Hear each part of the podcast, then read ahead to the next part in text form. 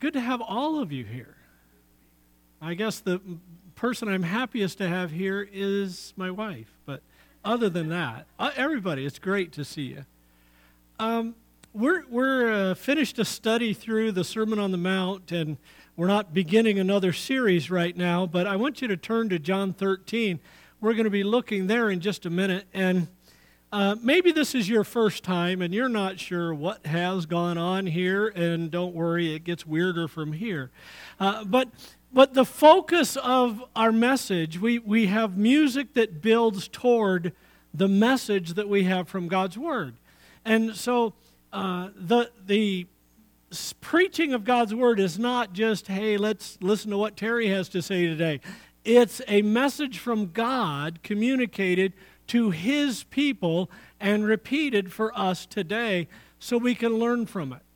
And so we're going to be looking in John 13, and part of this, one of my, I have like a dozen favorite verses, you know how that works, but this one is the one that really resonates with me when I feel discouraged, when I feel frustrated, especially when I feel frustrated with myself. I realize some of you never experienced that, right? But but I feel that sometimes where I responded badly or I should have responded and didn't. And and it, I love John 13 and the first verse, and we'll read that in just a moment. Our focus this morning is on having the heart of a servant. Having the heart of a servant.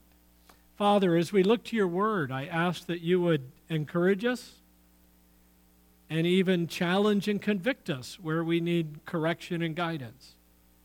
I pray that we would view life from your perspective.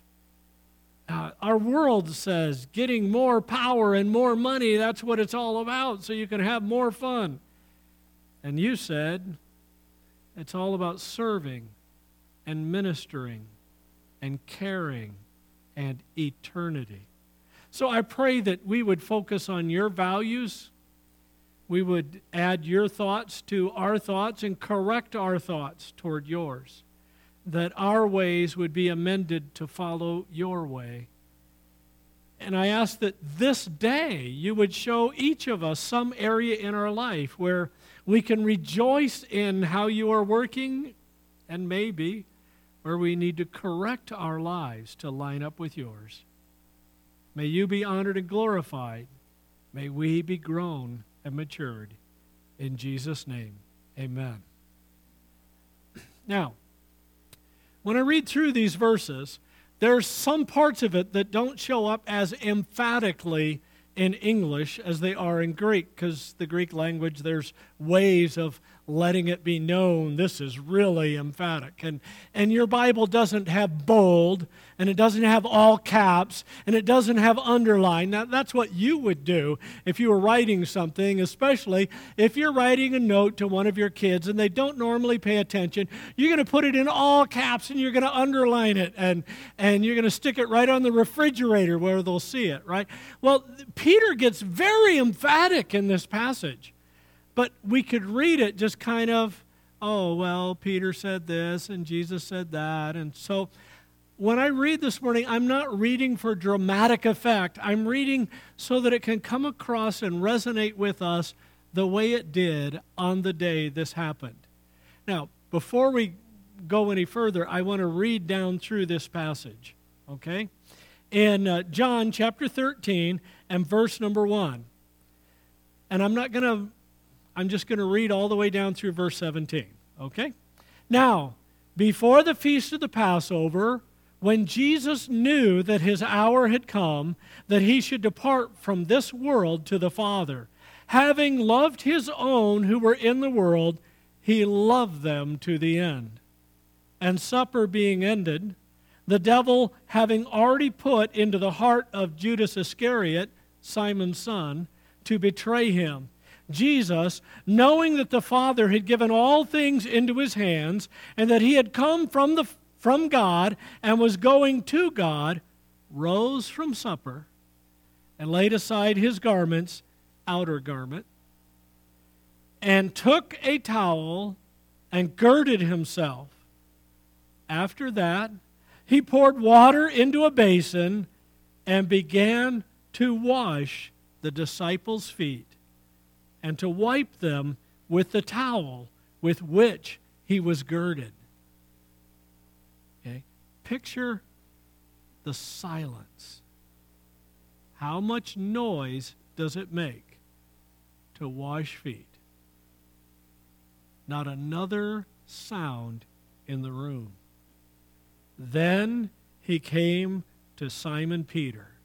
And Peter said to him, Lord, you are washing my feet? Jesus answered and said to him, What I am doing you do not understand now, but you will know after this. Peter said to him, You shall never wash my feet. Jesus answered him, If I do not wash you, you have no part in me.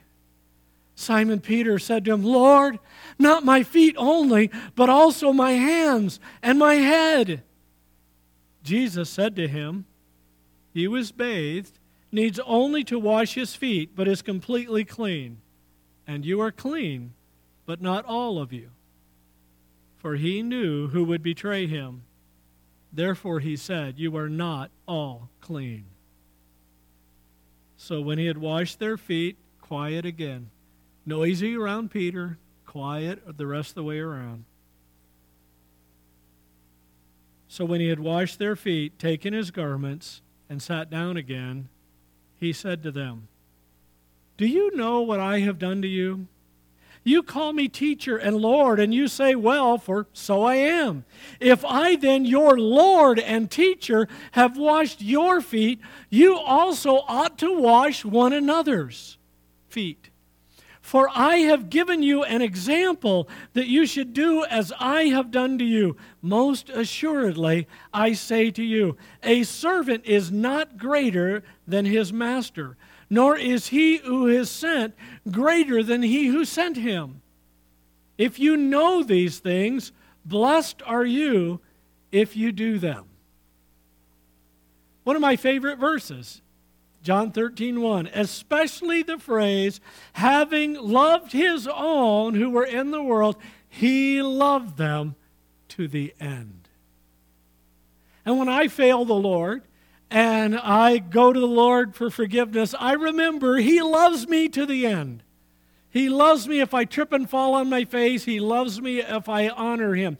He's happier when I obey, but he loves us.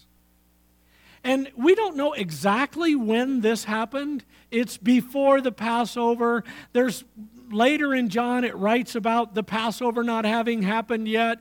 So, don't know whether this was Passover night. The chronology is just a little off. When you try and take all the Gospels together, it's hard to know whether this was Wednesday night or Thursday night or Friday night. But this we know it was the week that Jesus was going to give his life for us. And when Jesus knew the hour was come, he knew this was the time. He knew. And he still loved those guys. He knew they would fail him. He knew they would abandon him. And he loved them to the end. On the cross, he was still loving them. Now, in their culture, the first thing I want you to see in this passage or think about is the need. The need. What was the need? In their culture, people wore sandals. And on the, they didn't wear sandals like those, okay? Those have Velcro, but they wore sandals. And they had dirty, dusty, sweaty, smelly feet. Well, we can do the d- dirty and smelly and sweaty part, but, but they walked in dust all the time. And so, in their culture, when people came in off the dusty streets uh, at the end of their journey and their feet were a mess, they would have a, a bowl and they would have a pitcher of water and they would have a towel near the door. And the custom was if you had someone come into your house, then you would have somebody wash their feet. Usually, you would have a servant or one of your kids would wash the feet of your guests. And that was the tradition, that was the culture. It was hospitable. So it was needed. Their feet were a mess. And uh, 1 Timothy 5:10, Paul was describing faithful widows, and one of the things those faithful widows did was wash the feet of the saints. Now we have a widows group in our church. They don't come around and wash your feet, do they? They've never been to my house for that, so I don't know. But but that it's a different culture today. So in our culture, being hospitable to a guest who has come in maybe off the dusty street, what would you offer a guest coming in in our culture? Would you like some water? Would you like a bottle of water? Sorry, I'm not offering that. Don't raise your hand. I've been drinking out of it already. Uh, would you like a bottle of water? Or uh, I didn't even, I never thought about it. I have water in my fridge at church most of the time. I have a little fridge over there that I bought from my oldest daughter when she graduated from college, and so I have that over in my study. And and normally I have a couple of water bottles in there, and I never even thought of it. But Megan was at church one day, and the UPS guy came in, and it's hot out there, and, he, and she offered him a bottled water, and I thought. Genius. And so we've been doing that ever since. He maybe counts on it when he drops a package off at our place. Uh, but Benjamin or Megan or I or whoever's there, we give him a water bottle. That's our culture. That's being hospitable in our culture. There's a need for us to be hospitable to other people. There's a need for people in our culture and their culture to feel welcomed and accepted. Secondly, the awareness. How many of the disciples do you think noticed their feet were dirty? 7 of 12, 12 of 12. All of them noticed their feet were dirty. Now, it's kind of funny.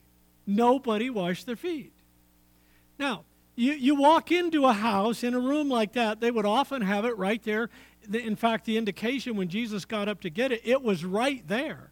It was already there in the room. So imagine this is the door we come in, okay? We come in this door to the house, and right here, there's a bowl and a pitcher and a towel. And so all these guys come in. But, but can't you imagine them coming in out of the corner of their eye? They see that thing, and they kind of turn this way. So they pretend they haven't seen it yet. Like kids do when they're supposed to clean up something, and they pretend, oh, I didn't know that was there. Uh, and so they, they, the guys, they knew there was a need, and they all knew the need. There was awareness, and they were all fully aware of the need. Everyone knew about this need, and each of the disciples would have noticed. But I think they probably pretended not to. Sorry, I have to drink. I'm very thirsty, and it is just water when I said I have to drink. Hopefully, you understand that, right? They probably saw it, they probably ignored it. They sat down to enjoy a meal as if that didn't exist. now, the normal thing would have been for somebody to wash somebody's feet, but their pride kept them from doing something that would have been normal, hospitable, kind, and gracious. Their own need was not met because they refused to meet the needs of others. They could have gone around and washed everyone's feet, and when they finished, maybe somebody would have said, Hey, here, I'll, I'll wash yours. But there was action taken here. And this is Jesus. His action flowing from his heart, having loved his own, which were in the world. He loved them to the end. Now, notice in verse number two, the devil had already put in the heart of Simon Iscariot, of Judas Iscariot, Simon's son, to betray him. Jesus knew that. Knowing that Judas, Judas was already going to betray him, knowing that he was facing the crucifixion, fully aware in verse 3, he knew the Father had given all things into his hands and that he had come from God and was going to God. He knew that he was the Son of God and God the Son. He is fully aware of his preeminence in the universe.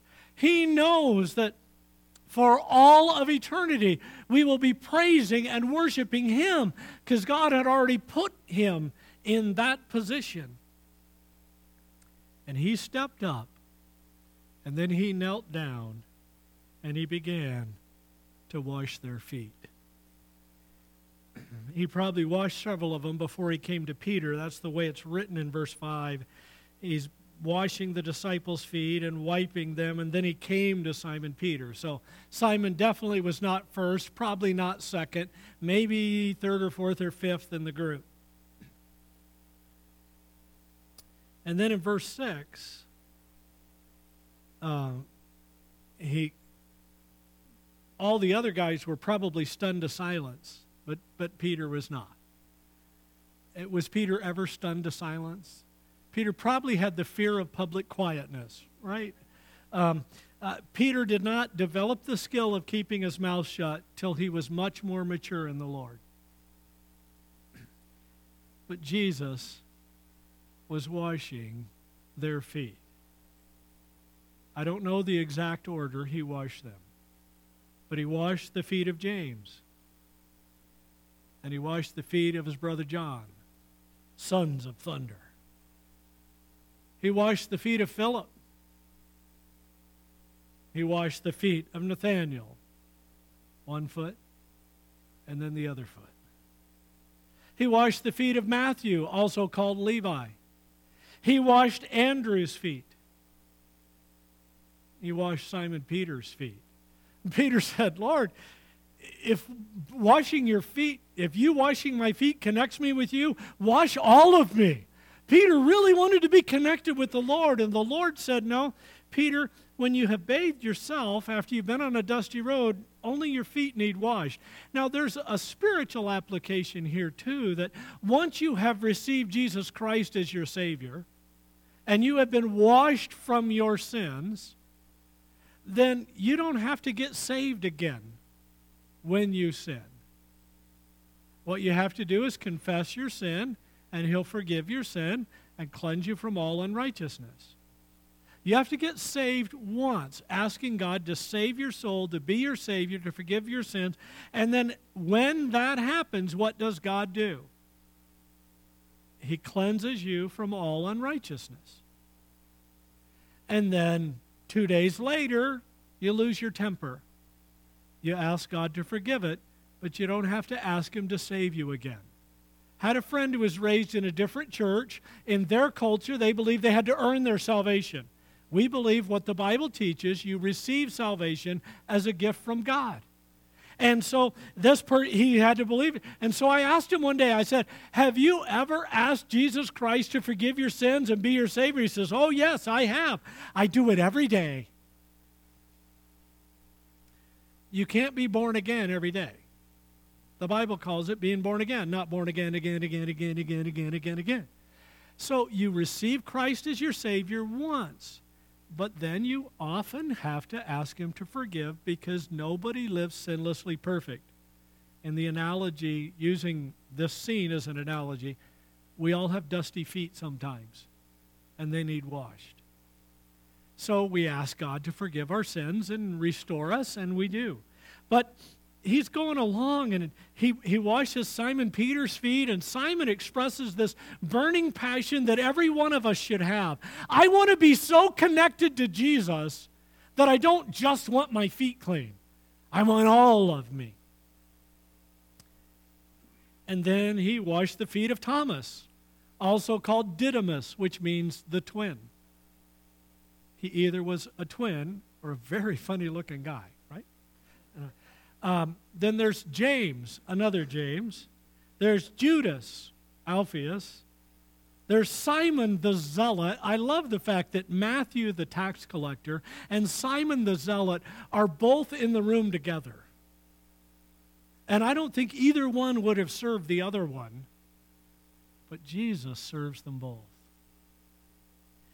And he even washed the feet of Judas Iscariot, knowing that Judas would be the one that betrayed him.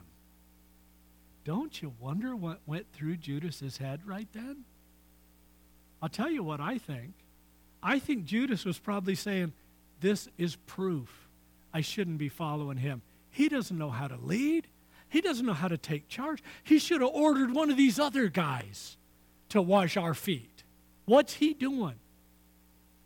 The Bible doesn't say that's what he thought, but Judas certainly thought he had the right answers and Jesus had the wrong ones.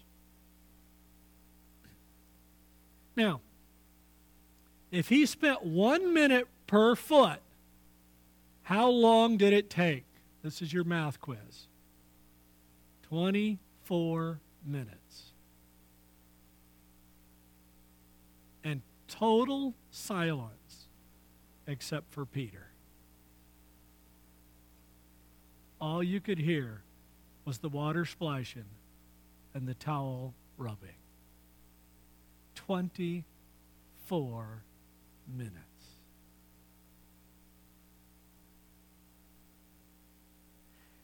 I, don't you wonder at the discomfort of the disciples?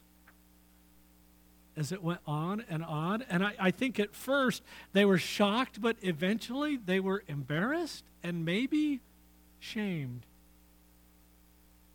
because they saw the need. They had awareness, but they didn't take action. Now, Jesus says that this is an example for us. He said in verse 13, You call me teacher and Lord, you do well. If I then, your Lord and teacher, have washed your feet, you ought also to wash one another's feet. Verse 15, For I have given you an example that you should do as I have done to you. Now, some churches practice a ritual of foot washing. They have three ordinances baptism, the Lord's table, and foot washing. But most of the time, the churches do that, they only wash one foot. And they ask everybody to wash your feet and wear clean socks before you come. That's not exactly what Jesus put up with.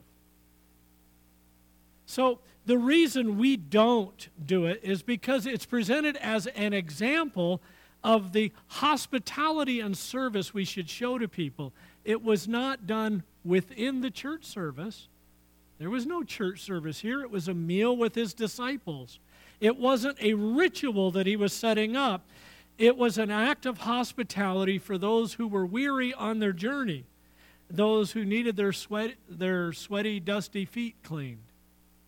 Like when you come into church, usually there's somebody there to welcome you, maybe give you a bulletin. If, you, if you've never been here before and you ask, Where's the bathroom?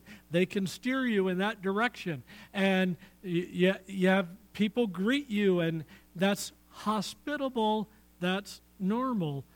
And the only mention of foot washing outside the Gospels, we, we read about baptism. We read about the Lord's Supper in Acts and in 1 Corinthians and uh, in Paul's letter to the church in Corinth, but we don't read about foot washing as an ordinance and a practice. So, is it wrong for a church to do foot washing? No but we try and structure our ministry based on the Bible. And the only example outside of what Jesus did here in the Gospels was when uh, Paul wrote to Timothy about widows washing feet. So the disciples frequently talked about who would be the greatest among them. And Jesus was showing how believers achieve greatness we read a related passage earlier in the service. Matthew 23 11, Jesus said, He who is greatest among you shall be your servant. How does that work? Well, if you are ever a boss, somebody who supervises other people, then one of your responsibilities is to make sure they have the training, tools, and equipment they need to do their job. You serve them by making sure they have what they need so that together you can get the job done. You minister, you care. If you show up for church and you see a trash can overflowing, which hopefully you'll never happen, but if you see that, you bag it up. You carry it outside. If you're physically unable to carry it to the dumpster, just get Hunter to do it. He's good at hauling trash. Uh, but, but we have to build into our psyche not the ordinance of foot washing, but the example of serving. So, one of the things that we have in your bulletin is that little card that Tim mentioned before. And on that card on one side, it has, if this is your first time with us, you can give us some information that we would love to have because we consider it a privilege to have you here. We'd like to get to know you a little bit. On the back side, there's a couple other things. One of them says, How can we pray for you this week? What's a blessing to praise God for this week? You can write down a prayer request and a blessing. And quite often, the things that people write here and turn in end up on our prayer list for everybody to pray for. If it's a private thing, you can write private on there. And then the deacons and I will pray for you on that subject. But there's another one today. What opportunities has God given you to serve someone this year? Now, you don't have to write this down, turn it in, and the person who gives the best answer gets a gold star. No, you could, but I encourage you to write something down here for your sake to remind yourself what Jesus taught was we need to be serving. We have some people who just do it naturally. It's a giftedness. They, they have the, the gift of helps or serving, and, and so they're spiritually gifted to really help and care for everybody. And there's other people, maybe they have the gift of ruling. Well, they have just as much responsibility to serve. It might be more challenging for them but they have that responsibility. He who is greatest among you shall be your servant. How are you serving? So we have the need and the awareness and the action required.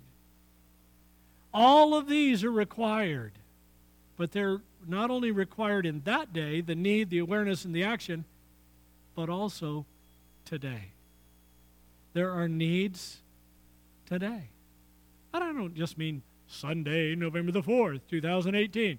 I mean in our day. There's going to be needs, action, awareness tomorrow, Thursday, Friday. There's going to be something going on every day. So, not only is it today, but it's also by you. How are you going to be serving? So, if we went around the room and I could start with Tim and say, Mr. Deacon Pennick, how are you going to serve this week? He should be able to have something. If I said even more, what did you do last week to serve other people? And if he said, I made sure my wife took care of my kids. Well, that's not good enough. you have to serve, you have to minister, you have to care, you have to see needs. You have to have the awareness of what could be done and what should be done, and then do it. Nobody nudged Jesus into it. He saw the need and he took care of it, and he used it as a teaching tool for all time to remind us we need to serve. A servant is not greater than his master, nor is he who sent greater than he who sent him. If you know these things, blessed are you if you do them. I wrote something down several years ago, shared it with our leadership team, something to help me in my head just remember that my goal is to love and serve God and others more and more. And it's easy for me to remember, and I think about it all the time. Love and serve God and others more and more. and so that I don't get focused on what I need to do in leadership. I'm also focused on what I need to do in serving and caring and ministering for people. Because Jesus said, I gave you an example that you should go serve just like this. Now, I don't know what's going on in your heart and life. Maybe you're here this morning and you say, I don't want to be a servant.